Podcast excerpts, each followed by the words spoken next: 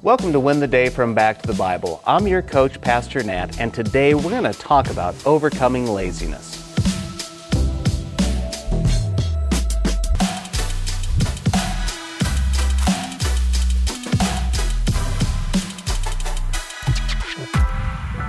When you look back at your career, what is the worst job you've ever had? What made it so bad? How did this impact your desire to work well? Now, I've been in the workforce for over 25 years, and I have had many good jobs, but I've also had some that were less than great. For example, I only lasted two weeks at a chain restaurant. I went from one restaurant to this one. This place was poorly managed. I mean, the kitchen was a train wreck.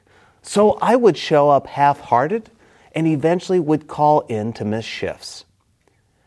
Yes, the place was not ideal. I did not need to stay there. But while I was there, I should have done better. Can you relate to this?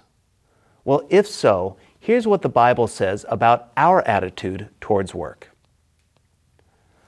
Paul says this in Colossians 3:23. Whatever you do, do it from the heart as something done for the Lord and not for people. Sometimes, friend, the Bible just really rubs me the wrong way. I mean, did you notice that Paul doesn't provide an out for a bad boss, uh, an unhealthy culture, or job duties that you don't really like? He says, whatever you do, in other words, no matter the place, the task, the situation, do your work for God. God is ultimately in charge, so do it well and do it for God's glory. Okay, Paul, sure, but I mean, what if it's really hard?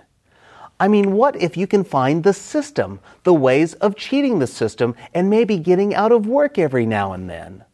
I mean, shouldn't we just take the break and coast considering the world today? Well, again, friend, let's go back to the Bible. Because this is what Paul writes in 1 Timothy chapter 5 verse 8. But if anyone does not provide for his own family, especially for his own household, he has denied the faith and is worse than an unbeliever. You see, Uh, we aren't given an out to be lazy or unengaged in the workplace or in service. Some people think that work was the result of the fall, but this isn't true. According to Genesis 2, verse 15, God took the man and put him in the garden to work it and watch over it.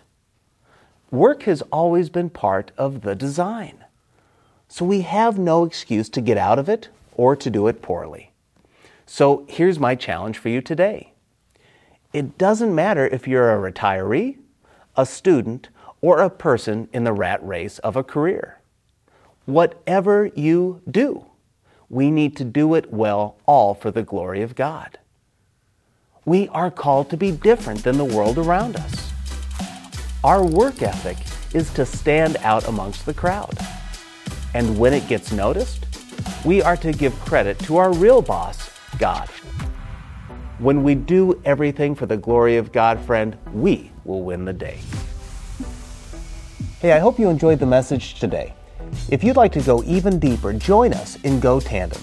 Go Tandem is our spiritual fitness app to help you move closer to Jesus each and every day. So download Go Tandem on your mobile device. Oh, and by the way, this service we offer is at no cost to the user or even to the churches who benefit, but it does come at a real cost. Would you consider partnering with us at backtothebible.org? That's backtothebible.org.